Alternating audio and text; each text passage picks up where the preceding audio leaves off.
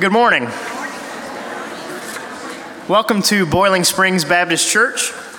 We are glad that you are here with us today. Pastor Keith made an announcement last week that uh, if we have announcements that need to be shared in our service, that is something that we will begin doing at the end of our service starting this week.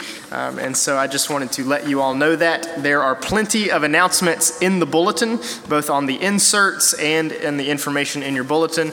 Uh, there was information on the screens. Um, and if you have any questions about any dates or anything like that, we would be happy to give you that information. Uh, we are glad that you are here with us today. Uh, we would invite you to take a look at your order of service that you received on your way in. There is a tear out that is on that order of service. If you are a guest, we welcome you. We are glad that you are here with us today. We would invite you to fill out the information on one side of that tear out and to place it in the offering plate as it goes by later in our service. We would love to be able to connect with you and to welcome you further to our church and to our community, and we are glad that you are here today. On the back of that tear out is a place for prayer requests. If any of you have something that you would like members of our staff or other members of our church to be in prayer for, or if you would like that prayer request to be placed in the prayer room, uh, we would invite you to fill out that side of the tear out and to place that in the offering plate. Uh, we are glad that you are here with us today, that you have chosen to worship at Boiling Springs Baptist Church. I will now turn it over to Keith and to Roger and to others as we begin our worship this morning. We're glad you're here. David writes a psalm of thanksgiving in Psalm 100. Shout joyfully to the Lord, all the earth. Serve the Lord with gladness. Come before him with joyful singing. Know that the Lord himself is God, and it is he who made us and not we ourselves. We are his people and the sheep of his pasture. Enter his gates with thanksgiving and his courts with praise. Give thanks to him and bless his name, for the Lord is good and his loving kindness is everlasting, his faithfulness to all generations.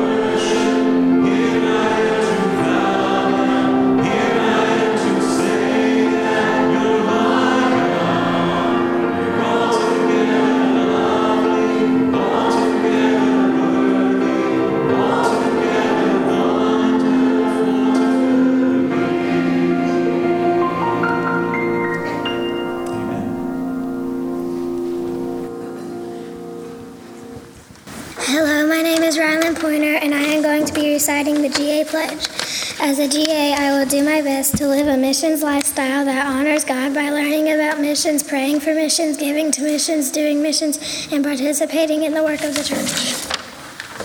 Some of the things I like about GAs is we learn about missions in other countries. We occasionally have GA lessons at McDonald's, Gardner Webb, and Broad River Greenway. We have visited the Pregnancy Resource Center in Shelby, Aaron's Children's Home, and we have gone to, on many retreats. I would like to thank my GA leaders, especially Barbara Lale, for providing these experiences for me. Good morning. I was asked to say a couple of things about uh, RAs. And we have, me and Hunter have the little ones this year. And, uh, you know, they, they learn about missions, but they learn about other things too. And, uh, and they wanted me to tell you about their first mission this year. It goes along with the food pantry, and I know you guys probably remember it. Uh, we got to talking about kids. You know, all kids have birthdays. Well, if they don't have food, how can they have a birthday cake? So their mission was to create birthday bags. And they put collection boxes up, and these kids drew little pictures and they stuck them to the box. And um, I think we ended up making somewhere around 18 to 20 birthday bags. And, uh, you know, they had cake and icing and candles and plates and cups and napkins and all the stuff in a birthday card, all the stuff this child would have needed to hopefully start their birthday off right. and in the RA world, the magazine, you know, every week there's a lesson about missionaries. And as I said, we, we do all that, but we like to instill other things too. And the definition of an ambassador and we've talked about this with our kids. It's a person who acts as a representative or promoter of a specified activity or person. Now, you know, we've got these little seven and eight year olds, but we're trying to instill them the importance of them at seven years old. They're an ambassador for Christ. And by that definition, you just heard how important an ambassador is. So we try to learn some other things too, as well as missions. Thank y'all. Just as a reminder, next Sunday will be the in gathering for the offering for Heck Jones. So um, you want to remember that for next Sunday morning. Our hymn is number 146, Oh How He Loves You and Me, 146. If you are able, please stand and join in singing.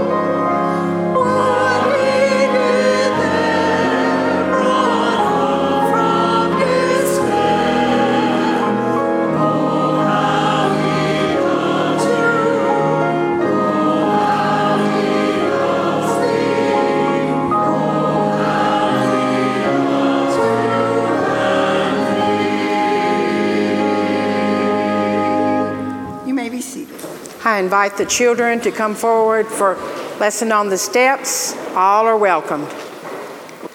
Hello, Jude. How are you today? Are you good? How many of you see what I've got right here? What is it, Jude? teddy bears. Teddy bears. Do you have a good imagination? Uh, yeah. Yeah, okay. Well, hey, Stella, come here. You want to sit right here next to Jude? There you go. Good girl. Well, I want you to sort of pretend that Miss Ellen's teddy bears are lambs. Got that? Okay. Because our story today is about a shepherd and he is taking care of his sheep. A shepherd counts his heads every day. How many of you to go to school or to daycare and when you line up, they go one, two, three, four, five, six? They have to count to be sure all of you are in line, don't we? Now, the shepherd got ready to go back, take his sheep in one night, and he started counting, and he didn't have a hundred, James. Oh. What happened? Did he lose one? Well, I think I've lost one out of my basket today because, see, I don't have enough. Can you be my shepherd and see if you can find me a lost teddy bear lamb? All right, I want you to go down that way and see if you can find me. Look down, look in people's hands and see if, or look sitting on a pew and see if you can find me a lost lamb teddy bear. Look hard now. See if somebody has picked up. Did you find one? Yeah, you did, didn't you? So he's not lost anymore. So you put him back where he belongs. Well, see, that's how we are with God. He counts our heads every day, and He wants us to be sure that we are safe and comfortable. He doesn't want to lose us. He always protects us, and He always counts on us to be there. And our scripture says, he, suppose you were one of a hundred sheep and you lost one. Would he leave and not take care of his sheep? No, he wouldn't. Just like he won't stop taking care of us. He would go out in the country and he would find that sheep before he left for home. God would look for you. God takes care of you. You are special, very special. Let's pray. Lord, we ask that you take care of these children. Take care of those who aren't with us today, Lord. And if they are sick and if their family is having a hard time, please be with them. Let them know that you are with them and they are not lost. We are thankful for all their families and for all of those who could be with us today. It's in Jesus' name we pray. Amen. Good morning once again. We are glad that you are here with us today.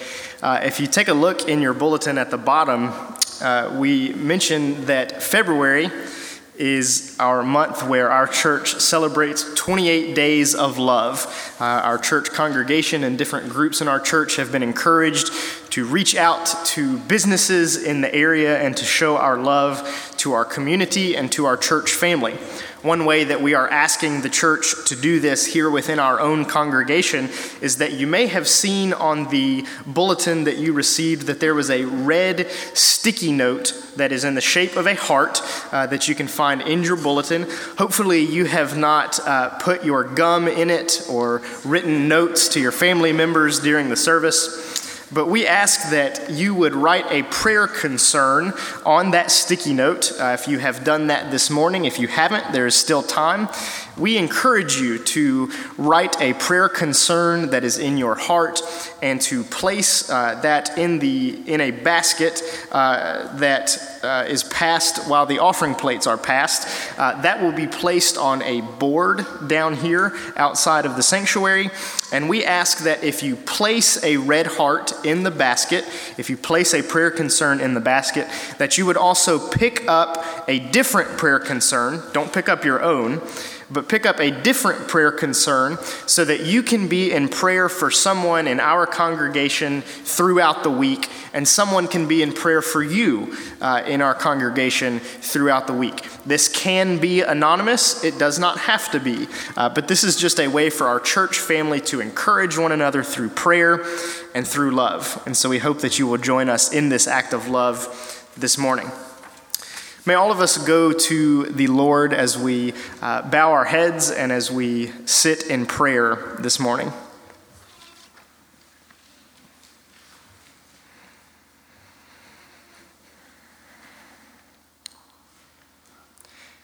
God, our hearts ache this morning. You have seen and you have been in the midst of Parkland, Florida this week. Lord, we pray that you would give us hearts of compassion, that you would give us hearts of love.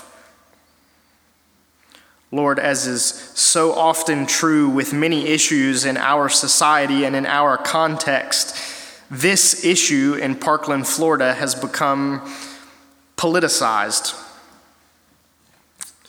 And Lord, no matter what end of the political spectrum that we fall, may each of us, as Christ followers, reach into our hearts and recognize that this is not the time for a political issue, but that this is a matter of lives being taken. Oh God, how our hearts mourn for those who have lost their lives for the families of children, of students whose lives were taken senselessly. Lord, we know that as a relatable and as a loving God, that your heart also aches. As we suffer, so do you suffer. Lord, we are grateful for your compassion and for the love that you show us. May you use our church body, our congregation, and the individuals that make up this congregation to know how we can reach out, how we can care for and love the community in Florida, our own community and our fellow followers and non followers of Christ around the world. Lord, you also know the concerns in our own hearts this morning the struggles, the pains, the aches. And Lord, we lift those to you. We put our issues and our problems in your hands this morning. We put our faith and our trust and the only hope that we can have in you.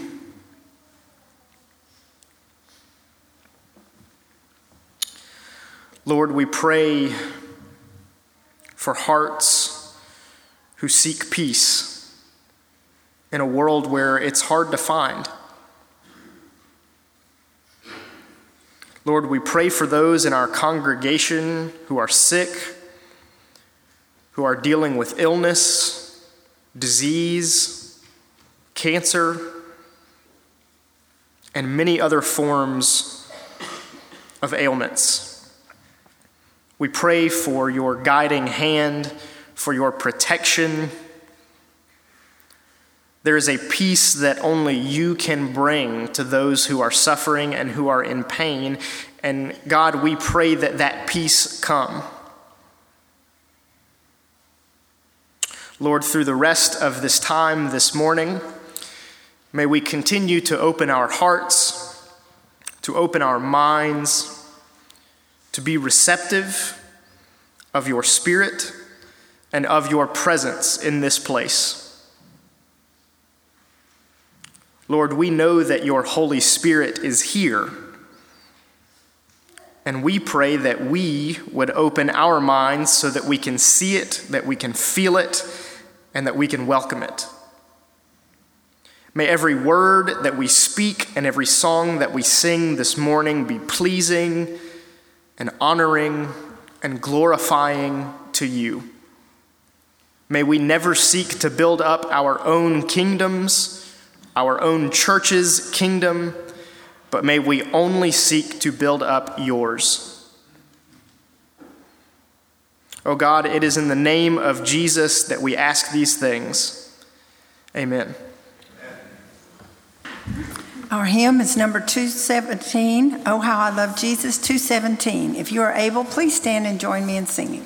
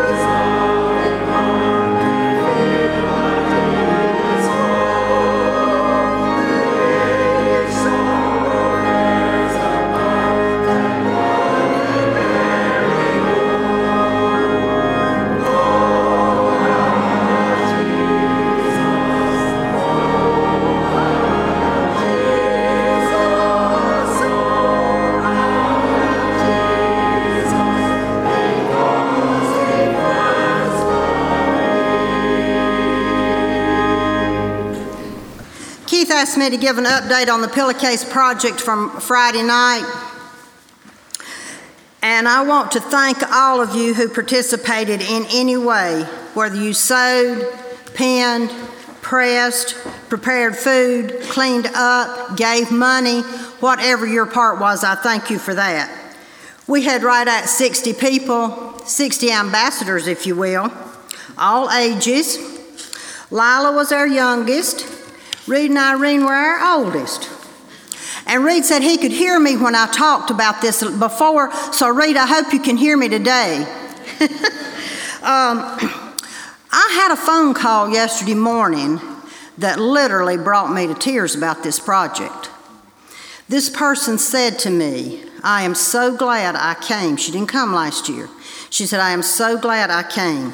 She said, I could not believe the spirit that was in the room, the fellowship, the fun, the food, the range of ages. She said she loved it. She will be back next year. So I want to, and she also said, if we had that same spirit about every project of this church, we could move mountains. And I think that's true too. I think it's true. And I really appreciate what she said. Okay, how many did we make? We made 114 Friday night. We had, several of us had already made some, so we made it up to 177. and we will send two, we will complete to, to complete it to 200. We will send 200 pillowcases to Houston, Texas within the next week or so. T- t- uh, 200 people that we will never know, we will never see, will be blessed as they receive a blessing from those of us who made those, and we're sending them from Boiling Springs Baptist Church. We're already making plans for next year. If you weren't here this year, I hope you will be next year. So I just wanted to update you on that. Let's pray. Lord, we do thank you for all your blessings, for your love, your grace, your mercy, your forgiveness, for the opportunity to make pillowcases to go to people that we'll never see, but they'll be blessed. We thank you for continue to, continuing to bless us, and as we bring our tithes and offerings to you, may they be used for the furtherance of your kingdom here and around the world. We thank you and we love you, and we ask this prayer in Jesus' name. Amen.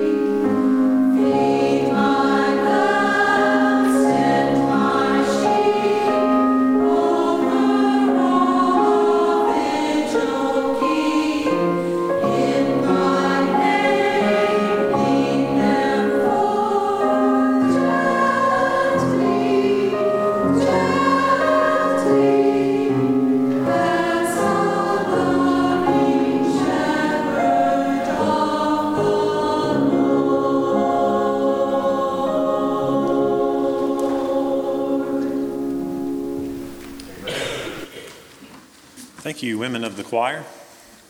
If you have your Bibles this morning, I invite you to turn to the chapter, a 15th chapter of Luke, verses 1 through 7.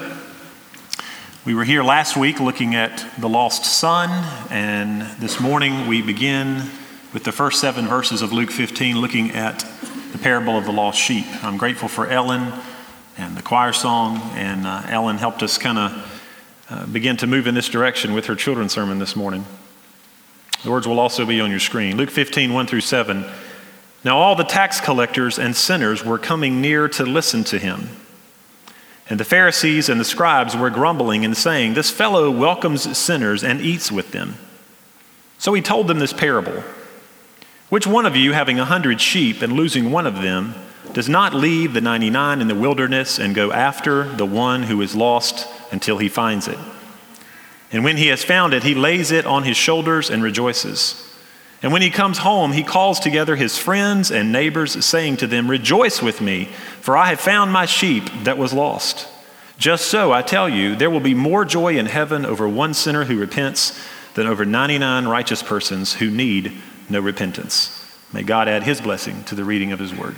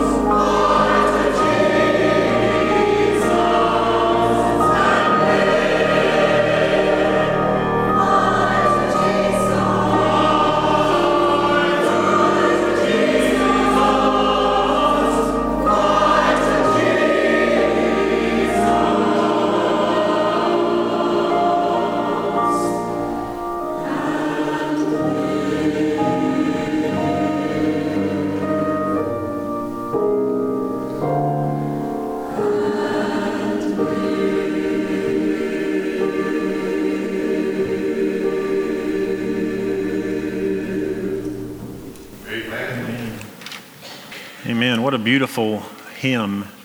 The invitation stands each week as we gather. They uh, extended that invitation in the, in the hymn, Come to Jesus. And I'm grateful that we can come to Jesus. We can come to Jesus in the midst of our anger. We can come to Jesus in the midst of our questions. We can come to Jesus with our worship and thanksgiving that at times can be overflowing. But yet we can come to Jesus with our sorrow and our grief, and the hymn does a great job of expressing many of those emotions. Let me ask you something. Are you ready for some good news? Are you ready for some good news, choir? All right. The gospel is good news.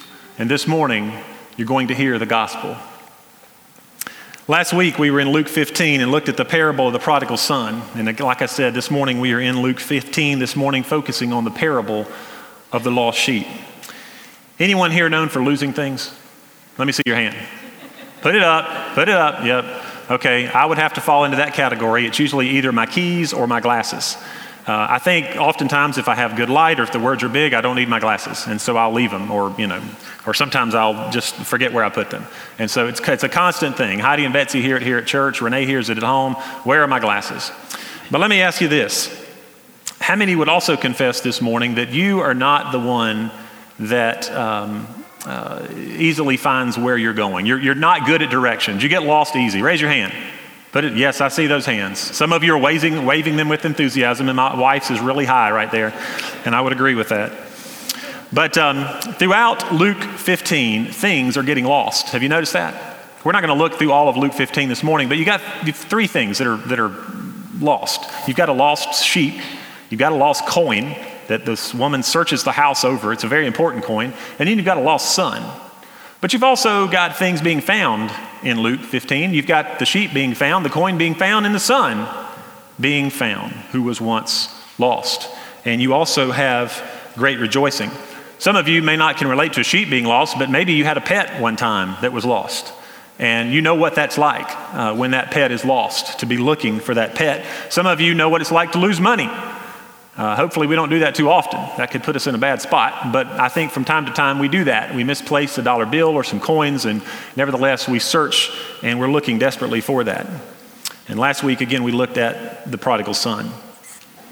Throughout Luke 15, things are lost, things are found, but then also great celebration occurs. Now, this is where I want to pause before I go deeper into the message this morning and just say some of the celebrations I can understand, and some of them I'm thinking it goes against everything we think. I mean, we can understand celebrating for a lost coin, right? The coin didn't do anything wrong. The coin was just lost. It was our fault. We lost the coin, and so we're looking for it, and we get excited when we find the coin, and so we might celebrate. But the idea of celebrating over, for the lack of a better term, possibly a dumb sheep or sheep aren't known to be the brightest, but yet, or, or any animal that goes off, part of us, that good parent, just like the prodigal son, part of us doesn't know whether we should immediately punish or embrace. It's like this tension that's inside of us. And I feel a little bit of that tension as I read these different parables in Luke 15. It's like, should we celebrate this prodigal son or should this prodigal son be punished? We think about it from, from the human standpoint. I don't know what's been going on in your life this week, but today's message is a strong message of hope. And I really hope and pray, as we've said already, that you would allow the Spirit to speak to your heart, to speak to your mind, and to encourage you and to be challenged. I don't know where you are on your spiritual journey. I don't know if you haven't even begun that spiritual journey, or whether you maybe have just begun, or maybe you began that journey a long, long time ago. There is a message here in this parable for you and I this morning. The first two verses of Luke 15 tells us that there's a great offense to the Pharisees. Jesus is found eating with tax collectors and sinners. And in this culture, for one to celebrate, it's not, hey, let's just grab a bite. If you're eating with someone in this culture, you are approving of and are friends with and are camaraderie, and you're, you're in the same boat with this person. You approve of them, they are your friend. And so, into this setting, Jesus sits down and shares a meal with the most notorious sinners of that day. Also, in chapter 15, verse 1, we read that all the tax collectors and the sinners were drawing near in order to hear Jesus.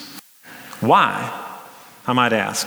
What is it about Jesus that attracts tax collectors and sinners? I don't know too many people who are living a life of sin and are seeking me out or seeking out other pastors in our area, or any pastors for that matter, or seeking out religious leaders in the midst of their sin.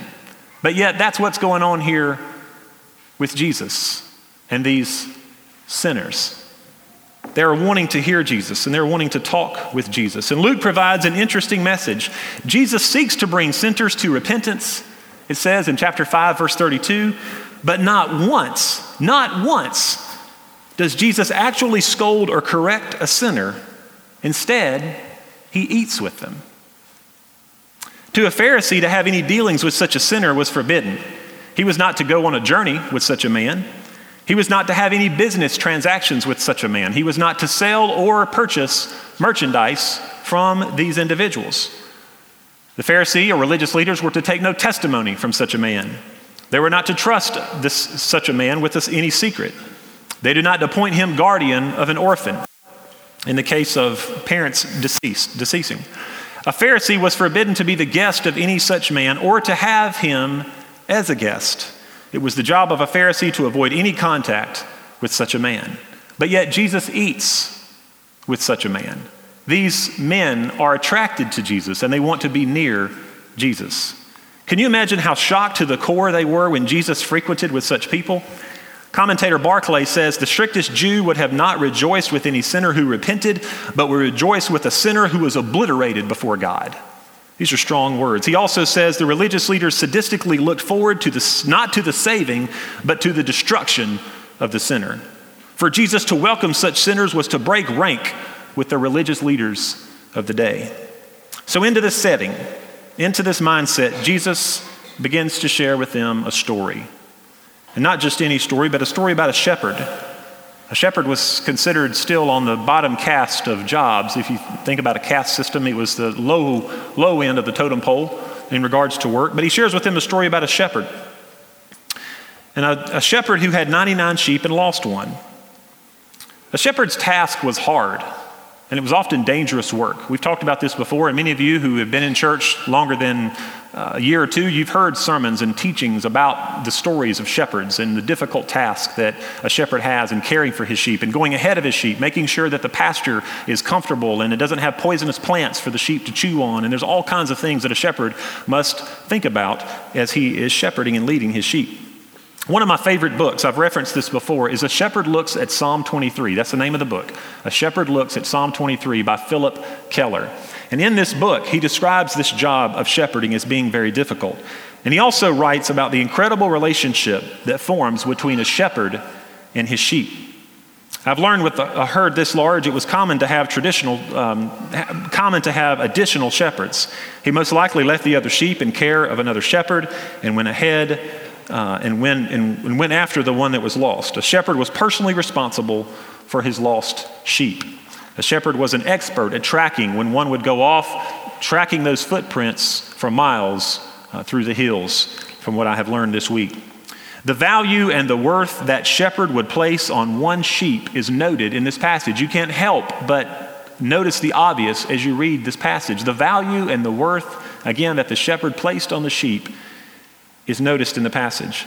Jesus gives us an incredible image of God here, which leads us to our first lesson from this parable. God places great value on the least deserving, and we are called to extend the same care to such people. Jesus places great value on the least deserving, and we are also called to exhibit the same care to such people. Being valued and loved changes things, doesn't it? You think about that in your life. Think about maybe parents or teachers or coaches or people that have been a great influence in your life. And because of their love, maybe you were beginning to go down one path in life. Because of their consistent, unconditional love, it changed who you are sitting here in the pew today.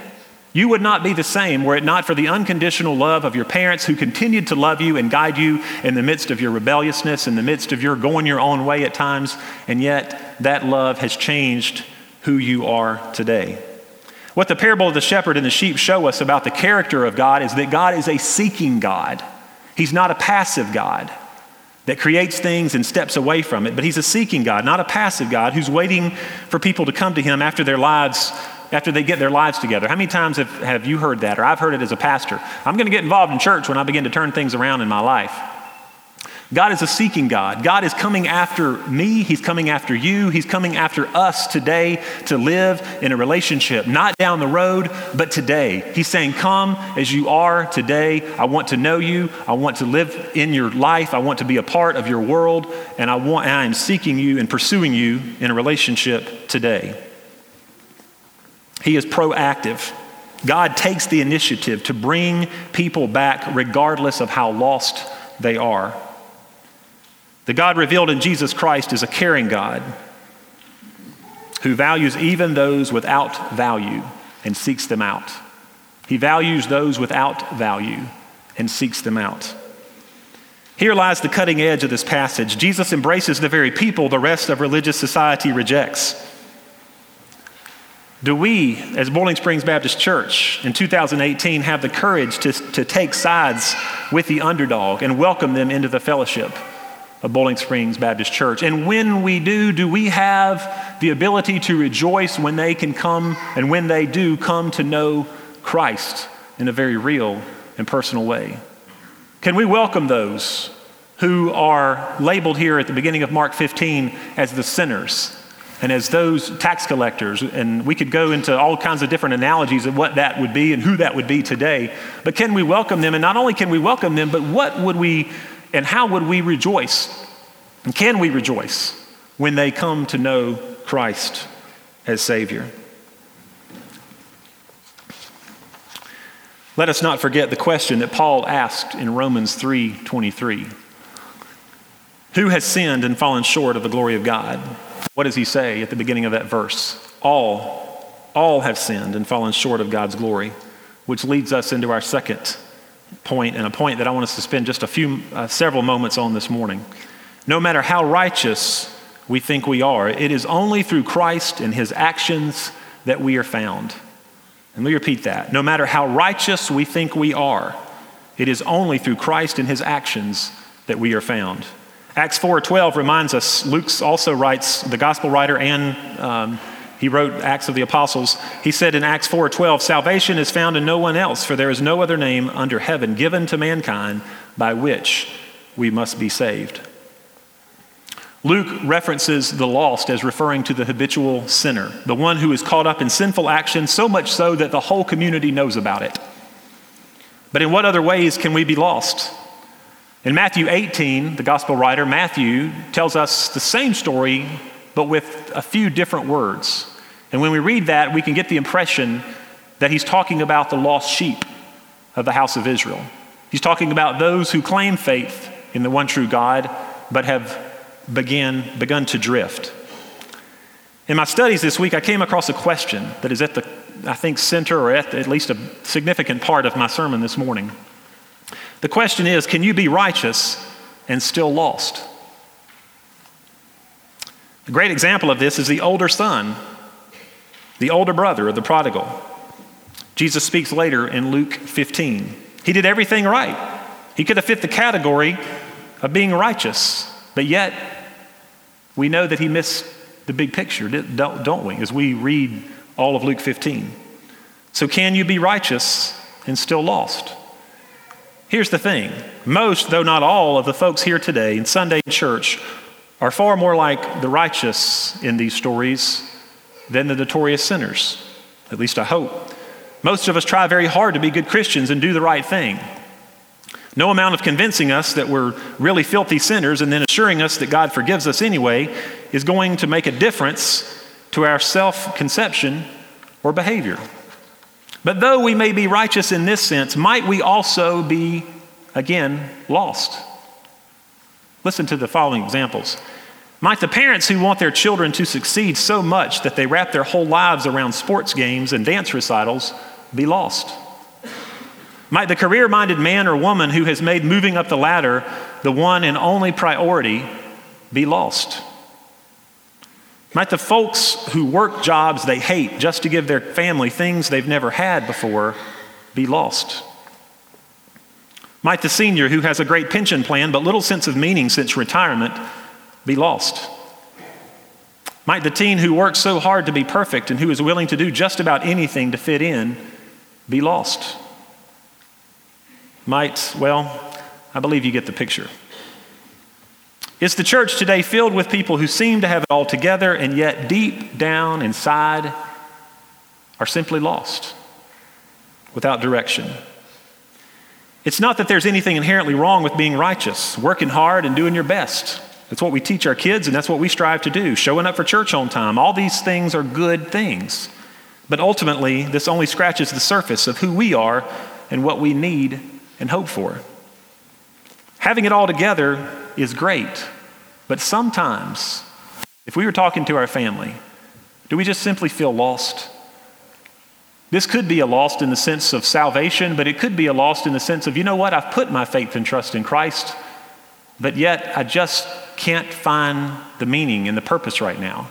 I'm just lost. The great thing is that the church is a place for all those who feel lost. Amen? Both the sinner and the righteous. When we each acknowledge our sin and repent, God throws one heck of a party and invites all the angels to join in and celebrate. And after doing all of this, we're reminded that this parable isn't ultimately about sinner or righteous and not even about being lost and found, but it's about a God who is so crazy in love with you and with me that he would do everything, everything for us to come to know him. Like I said before, we serve a God who is seeking us. He's not a passive God. But God is seeking to gain your attention and my attention each day and every day if we will be open and realize the ways that God is trying to get our attention. Which of you, Jesus asked, would go to such lengths to search and find and then welcome back and celebrate? Truth be told, maybe or possibly none of us would, but God would. In fact, God does, even now, putting all at risk to seek us out so that we can live in relationship with Him. This is the promise that I get to share weekly from this pulpit. This is the promise that you and I, as believers in Jesus Christ, have the privilege of sharing each and every day through our words, through our actions, through the way that we conduct our families and that we conduct our business and the ways that we live our lives. We can tell the world that God loves them and that He is pursuing them to live in a relationship. You know what? He knows all your mistakes and He's pursuing you anyway. What a great promise that we have to tell all those in whom we live and come in contact with. Here is what I love about the stories before us now they speak the certain truth that it is God's actions that save us and not our own. The shepherd was the one who went after the dumb sheep who decided, I'm just going to kind of, maybe he was following a grassy trail or something, and he went off on his own. But it's God who pursued the sheep who strayed. It was nothing the sheep did in and of himself or herself to come back to the fold. Like the lost sheep and the lost coin, you and I simply cannot get found all on our own. We cannot open the door ourselves. How many of you have ever been so lost you needed someone else's help in order to, how do you say it, get found, in order to be back where you needed to be? I think we can all say that at one point, whether literally or figuratively of life, we've needed the help of someone else to come alongside of us and help us to get back on the right path again. And I'm grateful for those people in my life, and I know you are as well. Can you recall being lost in such a way that the only way you could get found was by someone else's actions? With these simple yet profound stories, Jesus makes it clear about our last point God's steadfast, never failing love seeks out the lost at all cost. Let me say that again. God's steadfast and never failing love seeks out the lost at all cost. These brief parables remind Luke's reader that this God that was proclaimed and embodied in the life of Jesus Christ is a God that is for the sinner and the outcast. Amen? That is good news, church. The God that we serve is for the sinner and is for the outcast. He doesn't want to condemn you, He doesn't want to judge you. God loves you, and He wants you and I to live and to walk and breathe in relationship with Him as we go about our daily lives. Remember, the parable is about a seeking God, not a passive God. This undying love for the outsider is such an integral part of the reign of God that all of heaven burst into rejoicing at the repentance of a single sinner, even more so than over the 99 righteous persons who need no repentance. Luke makes it clear both in the gospel and in the book of Acts that all are in need of repentance. Those inside the church may call ourselves righteous, and those outside the church all stand in need of God's ever pursuing, never giving up, gracious love. Church, that is good news.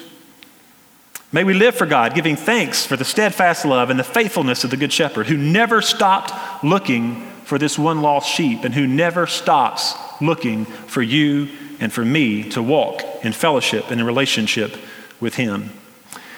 This last week, we, um, in the church year, we, I say celebrated, I don't know if that's the right word, we remembered what we call Ash Wednesday. We did this in such a way that uh, we combined with uh, Boiling Springs United Methodist Church, with Green Bethel Baptist Church, and with Gardner-Webb University. And we had a small, uh, very meaningful service in the chapel inside the Tucker Student Center. And as we come together, we come together as believers in Jesus Christ, but we also come together as a community. We could come together, I was reminded this week in, in light of this sermon, we come together as a community who has people who would fit in what we've called this morning here at the beginning of Luke 15 the sinner category. These people who are notorious for their sin, they're known for their sin.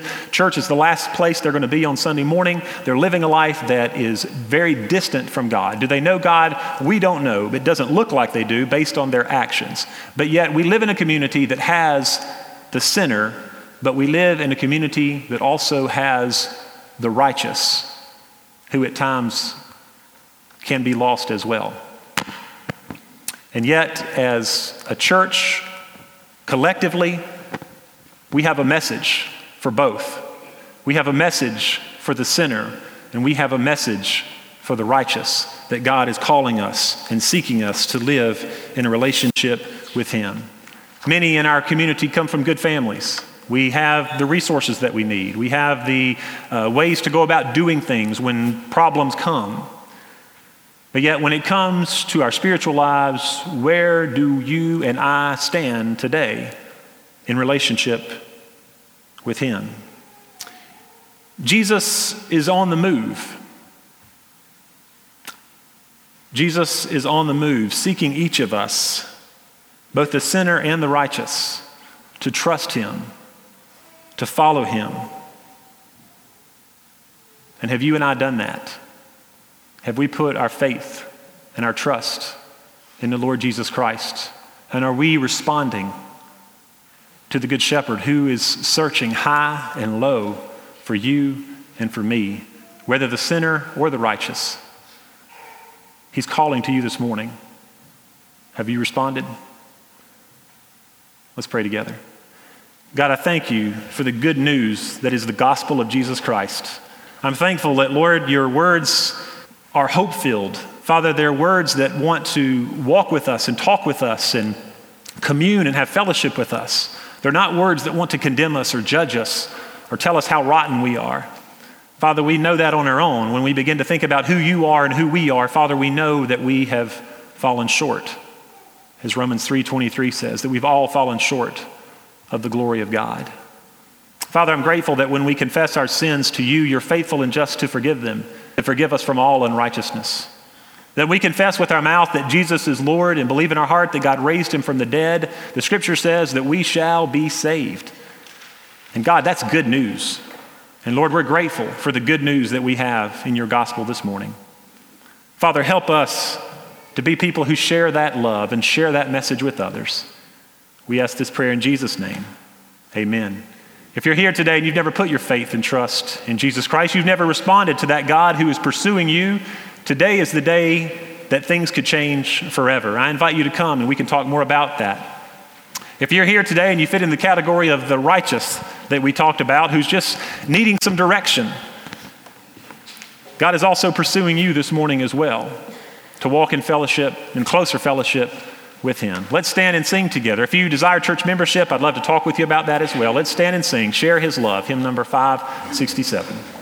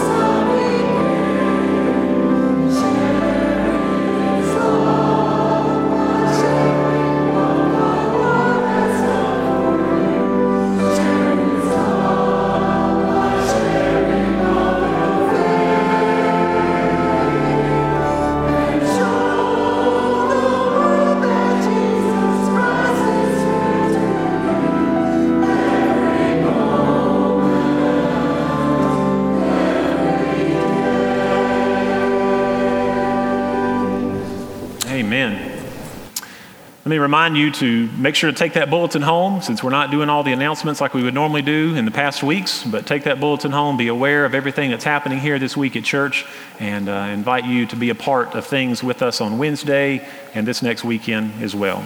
Here now, following benediction. Now, to him who is able to keep you from stumbling and to make you stand in the presence of his glory blameless with great joy, to the only God our Savior, through Jesus Christ our Lord, be glory, majesty, dominion, and authority before all time, now and forevermore. Amen. Be sure to pick up a red heart